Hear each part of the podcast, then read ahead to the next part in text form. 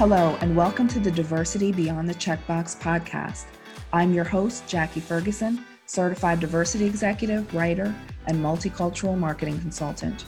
On this podcast, we share diverse perspectives from leaders in their industries, explore diversity, equity, and inclusion concepts, and challenge our own assumptions and perspectives to take diversity beyond the checkbox. Before we introduce today's guest, for more insights and resources related to diversity and inclusion, including our course also titled Diversity Beyond the Checkbox, visit thediversitymovement.com. Bernadette Smith has been featured on The Today Show, New York Times, Washington Post, CNN, and National Public Radio. She is a nationally recognized keynote speaker thought leader, and consultant, and an award winning author of three books, with her fourth book, Unassuming Assumptions, scheduled for release later this year. Bernadette, thank you so much for joining us today. Thank you for having me. It's really fun to be here. Great. Can we jump right into your background and have our listeners get to know a little more about you? Yeah, absolutely. So, my story starts when I was an idealistic young 27 year old living in Boston. And I was living there when I heard the Supreme Court of Massachusetts ruled in favor of same sex marriage. So, this was back in 2004. Mm-hmm. But there were there were all of these protests. A lot of people were not excited about same sex marriage. So I attended the protests. I was in favor of, and I standing on the state house steps attending these public hearings. They were trying to change the Constitution. But I was getting all fired up and looking around at these couples, many of whom had been together for decades. Mm. And I just thought to myself, you know what? This is going to happen. Someone's got to plan the weddings, and it might as well be me.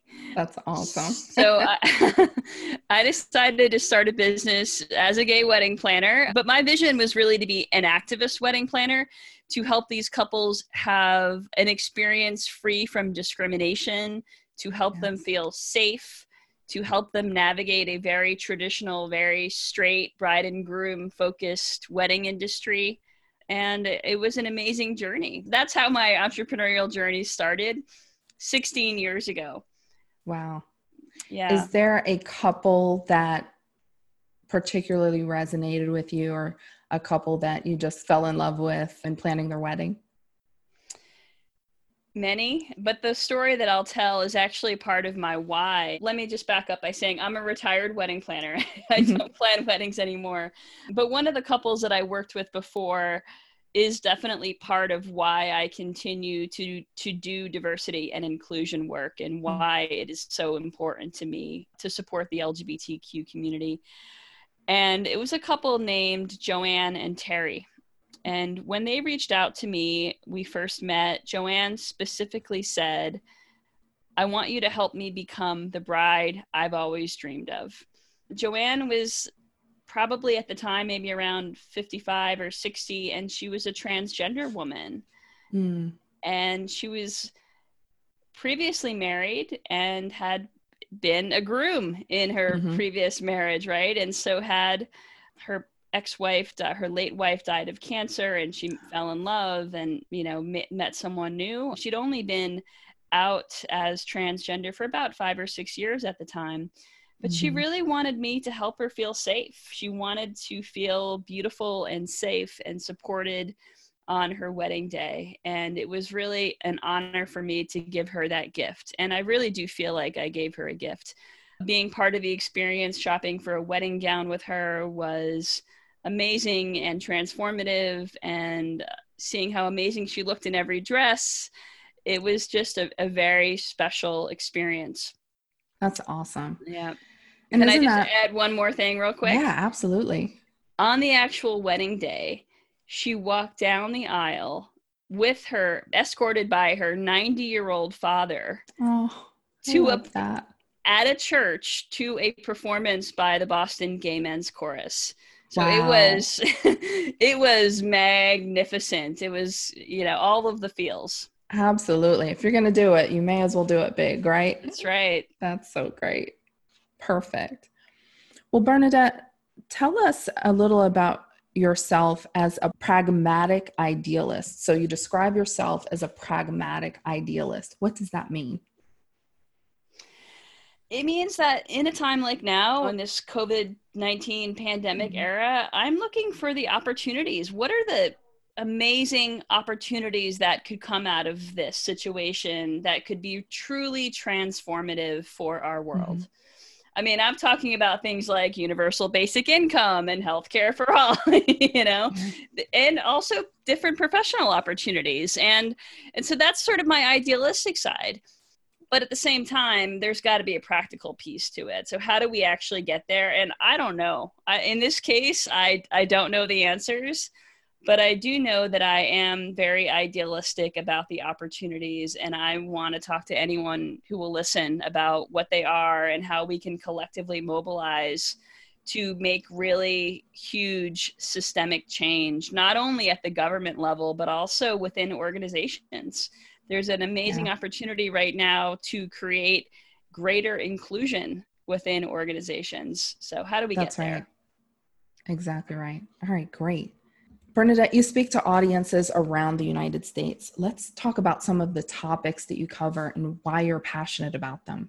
You know, it really comes back to this feeling of wanting to keep people safe.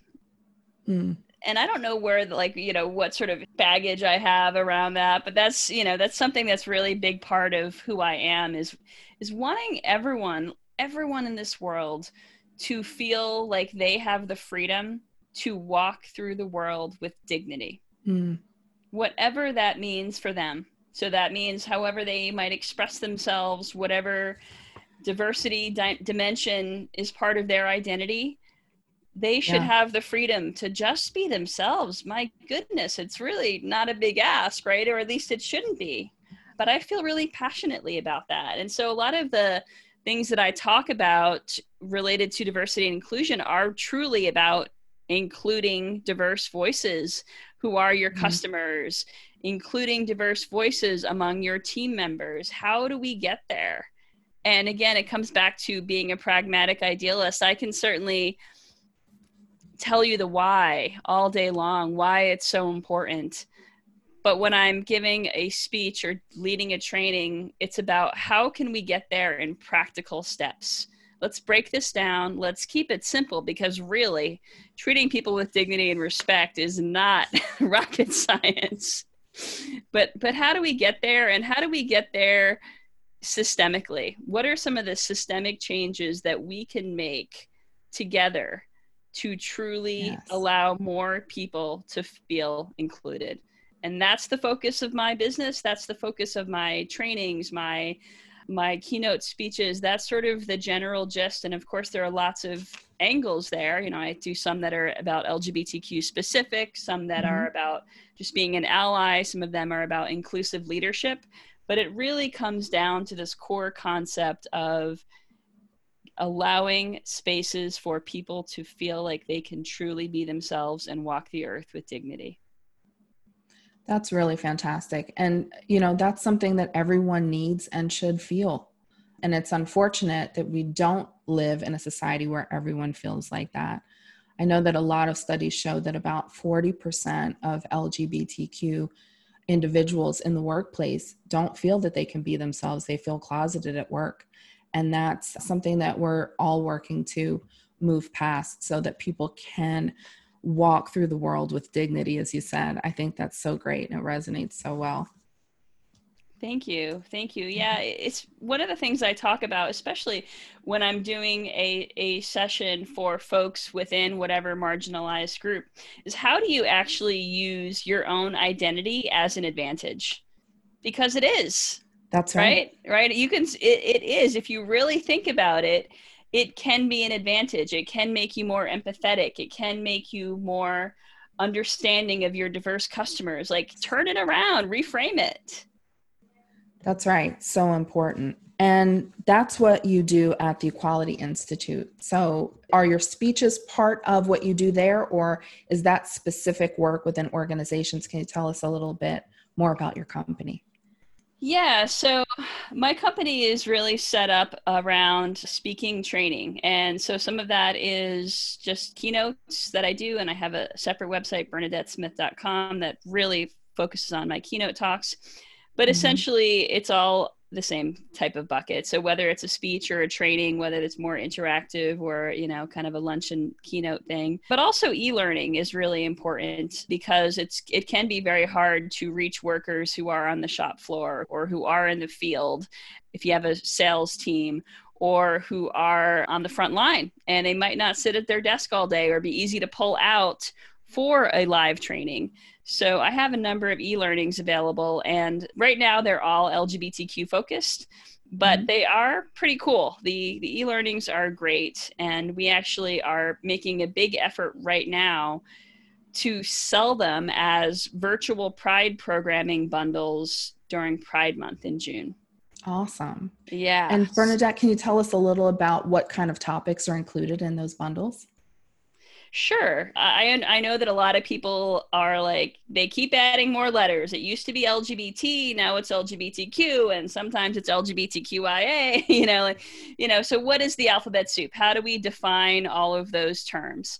Take us on a little history lesson. You know, when was homosexuality accepted in history in the past? And it was. Mm-hmm. Where did things start to go downhill? So, a little bit of a history lesson, a very deep understanding and explanation of what it means to be transgender and, and also what it means to be non binary, how to be a great ally to someone who's transgender, non binary, or gay or lesbian or bisexual and or pansexual. Mm-hmm. So allyship is definitely a topic.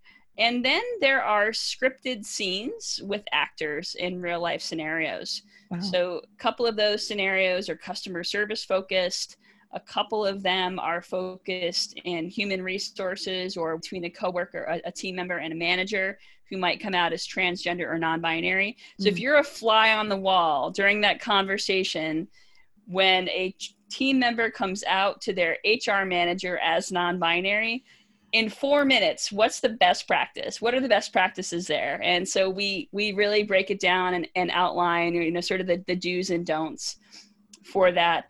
And also another scripted scene is let's just say there's a, a memo goes out that one of your team members has come out as transgender. If you're a fly on the wall what are some best practices in allyship among two non-transgender to cisgender team members where mm-hmm. one is explaining to the other how to be a great transgender ally so we talk about these concepts and then we bring them to life and you're all done in 25 minutes so it's a series of short videos and uh, it, you're done in 25 minutes so it really takes you through a lot of great content that's amazing can we talk about what it means to be an ally? I know that's a question that some of our listeners may have. So let's talk about some of the best practices there and what advice you can give to our listeners about how to be a great ally. I love this question, and I think that it's truly everyone's responsibility. Mm-hmm. The, the best definition I've heard of being an ally is you are someone's voice when they're not in the room. And I don't mm-hmm. know who said that, but I think that's very precise. As an ally of someone who's transgender, I'm a cisgender person who is an ally to folks who are transgender, and I am their voice when they're not in the room. So. I am ready to speak up and use my words and educate or be thoughtful and th- engage in thoughtful conversations to perhaps to build other allies or answer questions, to have someone's back. Because those of us who are marginalized, however we are marginalized, mm-hmm it can be exhausting having to yes. always explain ourselves, right? I remember when I first became a parent, everyone was so many people, well meaning people, were asking me, like, how'd you do it? You know, is one of you the dad? Like, you know, th- those kinds of s- silly questions, but they're well, you know, I, I didn't take offense, but it got exhausting after a while. And it's nice to have an ally to take some of the heat and answer some of those questions for you. Absolutely but it certainly can be challenging to find the words as an ally. So I take my clients through this three step process called the ARC method to uh, as, as a way to to be a better ally or to really get clarity in any situation. Great. And can you explain what the ARC method is? Yeah, uh, ARC method, um, ARC stands for Ask, Respect, Connect. And so asking is really simply a matter of getting clarity. So let's just say mm-hmm. that you did hear someone at work make a comment. You know, how many more letters are they going to add to the alphabet soup of LGBTQ? Like, what's next, right?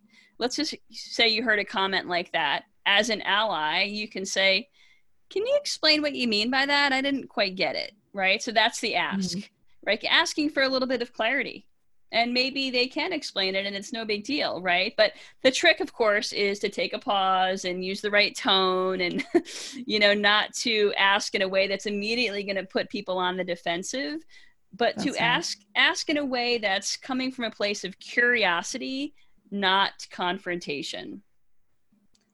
That makes sense. That's such an important differentiation it is. And when I take people through the ARC method, my goal is to empower them to change people's behavior, not necessarily their beliefs, right? Mm-hmm. So, anyway, so the A is for asking, so asking clarifying questions. And then the R is for respect. So be an active listener, yes. don't interrupt. Don't put someone on the defensive and challenge them. They are entitled to their own opinion, so respect that. And then C is to connect so paraphrase what they said, reconnect or you know comment in some other way to to tie it back together and not leave the situation from a p- place of tension. So right. that could be a matter of you know thanks for explaining your side of things to me. I guess we'll just have to agree to disagree. It's mm. all right. Let's move on right and and it's just it doesn't have to turn into this big explosive situation if you handle it right and i think the arc method is effective in doing that Perfect. And when you were talking about becoming a parent, some of the things that you said that people would say to you made me think of microaggressions. Can we talk mm-hmm. about microaggressions and what those are and how we work with those, work around those, and mitigate those?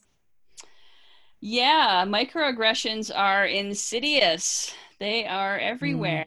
Mm. And essentially, they are little comments. A lot of times, they're offhanded comments that diminish another person and you, you know it, it, they might be I, I didn't mean to accidentally offend you accidental offense you know is mm. is often a form of microaggression but it could be comments you know where are you from no where are you really from to someone whose ethnic background you're unsure of right it could That's be right. um, it, right. It could be misgendering someone who's transgender. That's a microaggression. Assuming someone is straight if they're not, that's a microaggression. A lot of microaggressions are based in assumptions. And again, when I'm when I'm talking to folks about combating microaggressions, I go back to the ARC method because really it does work in that situation as well. You can simply say, "Oh, can you explain what you meant when you said that, you know, which one of you is the dad?" Like I didn't quite get what you meant by that. And again, if you handle it right and the tone is right, you ask the right types of questions. I have a PDF I can give folks of some conversation starters for the ARC method if that would be helpful. Absolutely. That is fantastic. Yeah, I found with microaggressions, sometimes people don't realize that what they're saying is offensive. Mm-hmm. And if you just talk to them, you know, they're apologetic and you're educating them on something where they're not offending the next person with mm-hmm. that comment so exactly so exactly and i think like i said the the emotional labor of responding to microaggressions yourself if you are a victim of microaggressions can be mm-hmm. intense mm-hmm. but it's also great for allies to speak up when they hear microaggressions that's a really important role for allies absolutely absolutely let's talk about bernadette your desire to impact the customer experience by educating frontline associates? I am so passionate about this. I have just found that a lot of companies are not investing their diversity and inclusion budgets in the front line. And I understand that a lot of times frontline employees have a high turnover or they are you know merely hourly workers hopefully they're starting to get some more love and and uh, value these days because they truly are on the front lines of covid-19 but in, in general a mm-hmm. lot of mm-hmm. companies do not train their frontline employees on how to not accidentally offend their customers, right? But these frontline workers That's are, right. they're the face of the brand. And there is so much opportunity for things to go wrong, especially with, with everyone has a, a camera in their hand, in their pocket. So much opportunity for things to go wrong in the customer experience. And I'm really passionate about reaching the front line and helping them understand some simple tips to just be more inclusive in their interaction with others. Absolutely. And you know, that's so true because diversity and inclusion originally started in the workplace around human resources, a compliance thing. Right. And then it started to resonate with people that, oh, we need to make sure that we're impacting the C suite and the CEO needs to be on board and understand and, and sharing these messages. But a lot of times people do forget about the people who are interacting with customers and clients every day and how important it is to make sure that they are empowered with inclusive language to be able to respond appropriately. So that's something that definitely we need to shine a light on. Exactly. I think that it's uh, a missed opportunity. But again, as a pragmatic idealist, I think that right now we have lots of opportunities. And I know that many companies have increased the pay and the benefits for their frontline workers. Hopefully, it's not Mhm. just a short term thing, but it's a sustainable Right. change. And perhaps it means that they also increase the training of their frontline workers and have more inclusive training available for them. Awesome. And Bernadette, we have said the word inclusion many times in this podcast so far. Let's Mhm. talk about, from your perspective, what inclusion means for our listeners. Inclusion is paying attention to everyone's voice. Yeah. Valuing everyone's voice, respecting everyone's voice, giving them, giving everyone the opportunity to walk through the world with dignity. It, it comes back to that. Inclusion is about also about making people feel safe, whether it's physically safe or psychologically safe. There are lots of layers to it, but it it c- does come down to safety, dignity, and empowerment. That's exactly right. And you've used the word safety a couple of times. And I think that people sometimes don't understand how important that is to be able to function in your everyday life, in the workplace. Let's talk about that a little bit and just have people understand a little better about what it means to feel safe in your environment and how some people do and some people don't. Yeah, everyone has something, right? We all have something that's happening in our life that is perhaps not ideal, whether it's a medical issue or whether it's our sexual identity or our Mhm. gender identity or our religion or who we voted for. We all have something, right? That's right. and that's something, if we don't show up authentically at work, can be a distraction. It could mean that we're less productive. It could mean that we are disengaged. And when we create environments for people to safely share all of themselves, then we have a much more productive and engaged workforce. We're going to That's right. have higher employee retention. We're going to see greater innovation and creativity, greater team building, more leadership, more people willing to step into leadership. Those are some of the amazing outcomes that can arise when people feel safe to truly be themselves, even if that makes them vulnerable or they might feel or fear being vulnerable. I'll give you an example. A few years ago, I went through a divorce.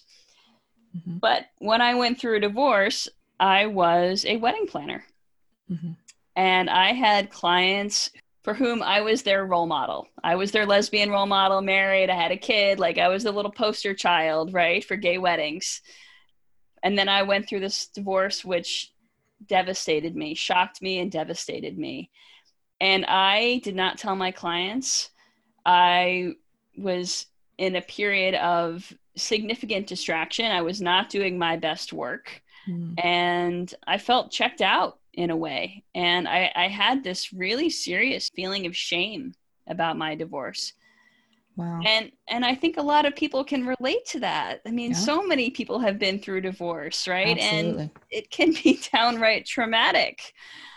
That's something that I went through that kept me from truly being authentic. I didn't feel safe for whatever reason to share that experience. I guess I didn't want to taint the wedding planning experience for my clients, mm-hmm. But I just didn't share it. And uh, it, it had negative consequences for me. That's true. When I went through my divorce many, many years ago, a lot of people didn't know I was going through that until my name changed on my email. And it's because I didn't want people thinking that I couldn't do my job or that I was going to be distracted at work. So there are these different things that we all go through that keep us from being our authentic selves. And those are the things that help us be more empathetic to groups that have to experience this on a regular basis. Exactly. Mm-hmm. Exactly. Yeah, for me, I mean that was a, a relatively short-term thing. I mean, I probably had the internal struggle for maybe a year or so, but I mean it it feels so far in the rearview mirror now, but I mm-hmm. certainly am a more empathetic person as a result. Awesome. Bernadette, your new book, Unassuming Assumptions, is due out later this year. Tell us about that book and what we can expect. Thank you for mentioning that. The idea of the book is that we all make assumptions. It's just the way we're programmed, right? We all walk through the world making assumptions about other people, judging other people. People are making assumptions about us constantly. But assumptions are actually a form of bias whether right. it's conscious or unconscious, they are a form of bias. And we're not seeing the full picture when we're making assumptions. So, the idea of the book is really to provide a blueprint to minimize the assumptions that we make in the world, in our workplace. And also, what are some steps that we can take to create a tangible, practical diversity and inclusion roadmap for an organization that is just starting their journey? It's essentially a blueprint, a how to guide. And it really does keep things practical and share lots of positive best practices from diverse organizations around the world who are doing things right. Perfect. And Bernadette, let's talk about unconscious bias. I've done some research lately and realized that everyone has unconscious bias. Some people don't think they do. So let's talk about everyone having unconscious bias, what that means, and some of the ways that you recommend that we mitigate those or manage our biases. Sure. So, bias has a negative connotation. So, I prefer to talk about the assumptions we make, right? Mm-hmm. Because, again, you know, assumptions, it's a little more palatable if I'm having these conversations during a training. But the way way our brains work is that there are you know many million stimuli coming at us in any given moment. And our brains need to be organized. They need to be efficient for easy recall. And they also need to be efficient to keep us safe if there is a risk of danger. You know one of the shortcuts in my brain is that well you know boiling water is hot. Be careful right? Mm-hmm. you know like little simple things like that that keep us safe and it's because our brain categorizes similar things into let's call similar boxes. They categorize right. like things together for simplicity's sake for easy recall. But not only does our brain categorize similar things but it also categorizes similar people. It hmm. essentially turns our brain into little boxes of stereotypes. That's right. And those stereotypes those shortcuts mean that we're not seeing the full picture we're not seeing someone as a true individual. And we might be missing out on the gifts they have to share with the world. That's right. Simply by making an assumption. So because our brain is moving so fast. Yes. And our brain is making these boxes as a way to recall and, and problem solve quickly. The easiest way to unassume assumptions is to slow our brains down right so the the right. in, instinctive part of our brain that puts people in boxes and sees them as stereotypes. All right, well, now that we have a little bit of information about how our brains work and how those boxes can lead to bias and the missed opportunities that result from that, well, one of the solutions is just to use that information to, to take a pause, to think before you speak. It can tru- truly be as simple as that. I mean that it, it might be an oversimplification, but you can use that same concept and apply it to systems. What sort of interventions and questions and nudges are you applying to systems to force you to take a pause and see the full picture? Mm.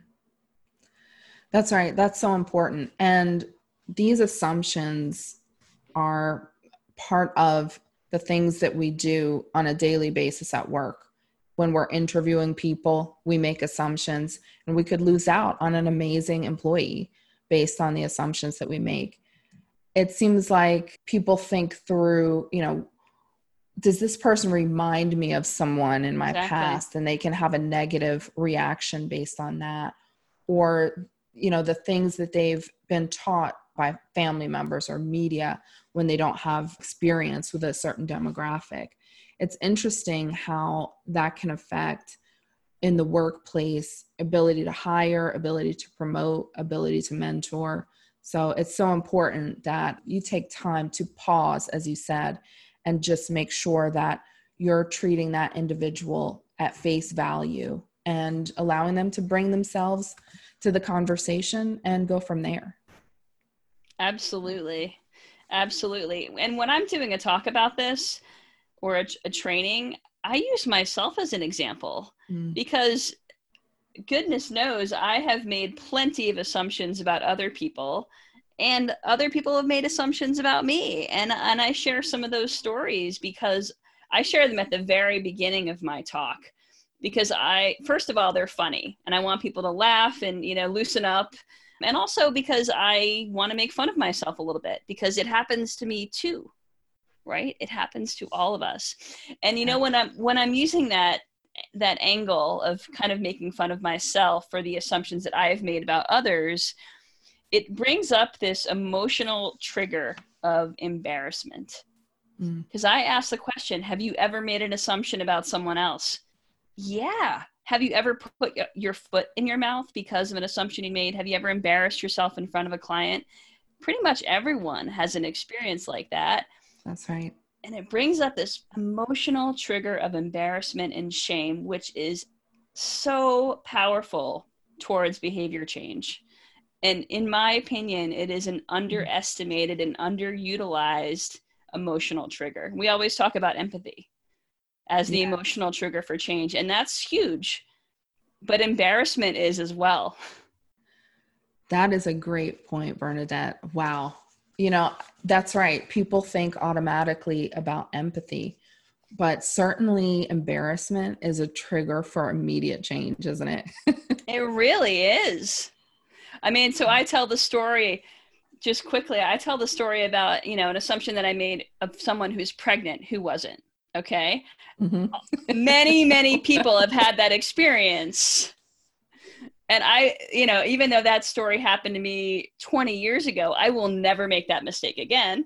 Right. Exactly. So, oh, you know, it, awesome. it really is powerful. Great. Thank you for sharing that. Bernadette, you talked in a previous conversation about a micro solutions focus. What is that and why is that valuable? A micro solutions focus is valuable because it focuses on changing behaviors, not beliefs. And it focuses on micro behaviors that are part of an organization's existing training and systems. Mm-hmm. So, for example, when I'm doing a training for frontline workers or a training of managers of frontline workers, I, I like to look at the existing training they already have and how can I just put this layer of diversity and inclusion on top of that so it doesn't feel like extra work? It doesn't feel like this whole, oh gosh, I have to sit for a diversity training. No, it's just a, a micro solution that's embedded into the existing policy, training, core values, or whatever of an organization so it feels like an integrated solution for inclusion again focused on changing behavior not beliefs. Mm. that's so important. And i think another thing that people struggle with in organizations is that diversity and inclusion is this this huge undertaking. And in fact they can take these small measures and small changes with and, and implement those within their organization to make real change that is seen by their employees. So it's not so much this huge project and undertaking all at once. It's these small gestures forward that really can make a difference to your employees because employees can see that you're making changes and steps forward and they respond positively to that Exactly. And, a perfect example of a micro solution is including your pronouns in your email signature or on your LinkedIn profile. It's something that anyone can do, but it shows your transgender peers, colleagues, clients, coworkers, whomever, that you have their back. And it's incredibly powerful. And it, it's incredibly powerful, especially when it starts with leaders and they demonstrate that micro solution. Absolutely. And Bernadette, let's talk about asking someone about their pronouns. So I know this can be an uncomfortable question for people who don't have experience with it. Mm-hmm. So is it just that simple? What are your pronouns?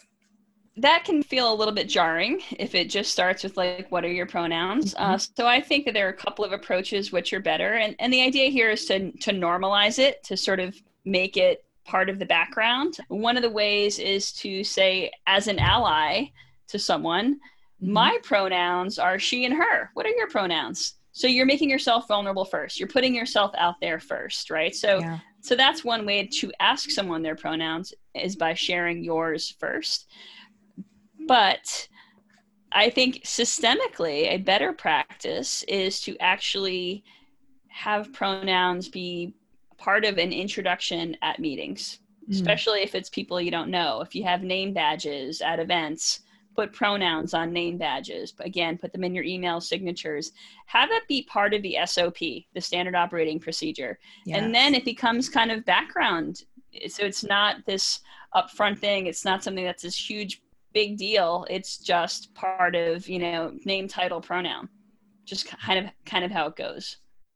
That's great advice, Bernadette. Tell us about one thing I learned today. so, about a year ago, I was walking down the street after I had attended an event here in Chicago and I was reflecting on the event and, and what I learned. And I just had this idea pop in my head like, my mom said, you know, you learn one thing new every day. Oh, I should make a video about that. So I just stopped on the Chicago streets and made a selfie video of sharing one thing I learned. And then I posted it to LinkedIn. And I've pretty much done it every day since, almost every day, almost every weekday. I've narrowed my focus since to be focused on positive news. So it has to be mm-hmm. something that I consider to be a good news or a best practice and it has to be related to corporate social responsibility or diversity, equity, and inclusion. And honestly, it is really hard sometimes because there's a mm-hmm. lot more negative news. Yeah. But, you know, there are also some great practices that I find and I curate them in these daily videos. And then every week I send out a newsletter called Five Things I Learned This Week. Yes. And you know, as a business owner, social media sometimes can feel like an afterthought or a chore. But having this daily habit not only keeps me in the spirit of learning, but also keeps me in the spirit of sharing and being of service. And again, focuses on that practical idealism, pragmatic idealism that I have. That's amazing. And Bernadette, where can we find your one thing I learned today? So, what social platforms? Certainly search hashtag one thing I learned, the number one thing I learned today on uh, LinkedIn and Twitter, and it's also on YouTube as well. So, I mean, mostly I focus on LinkedIn, but you will find it on the other platforms as well. And actually, sometimes lately you will see my nine year old son featured in the videos helping That's me great. explain some of these ideas and having his own thoughts on that. So it's it's been pretty fun having Patrick involved in some of the videos. That's so great. So, Bernadette, what is the one thing you've learned today? Well, one thing that I learned today is that the National LGBT Chamber of Commerce, of which I am a member, is sending out a guide on how companies can have virtual pride events. And I hmm. learned how I can be a part of that guide because I will be having virtual pride educational offerings available for purchase. That's fantastic. And Bernadette, as we wrap up, what's the one thing that you'd like to leave with our listeners today? Check your assumptions. Yes, And absolutely. And when in doubt, ask, don't assume. I mean, this really truly comes back to my days as a wedding planner because wedding planners and the whole wedding industry is completely programmed one bride, one groom. What's mm-hmm. the name of the groom? That's they don't say they don't say what's your fiance's name. Mhm. They say what's the name of the groom, bride's name, groom's name on the contract, bridal suite, bridal party, everything is the bride and groom. I spent years focusing on helping the wedding and travel industries becoming more to become more inclusive and it, it really comes down to stop making assumptions about your guests or your clients That's right. and but again we we all do it and we make it throughout our lives every aspect of our lives is about assumptions and shortcuts so ask don't assume are my parting words Perfect. Bernadette, thank you for sharing your story and insights with us. You can learn more about Bernadette by visiting bernadettesmith.com and equalityinstitute.com and look for her book, Unassuming Assumptions, to be released later this year. Bernadette, thank you so much for joining us. thank you it's been really fun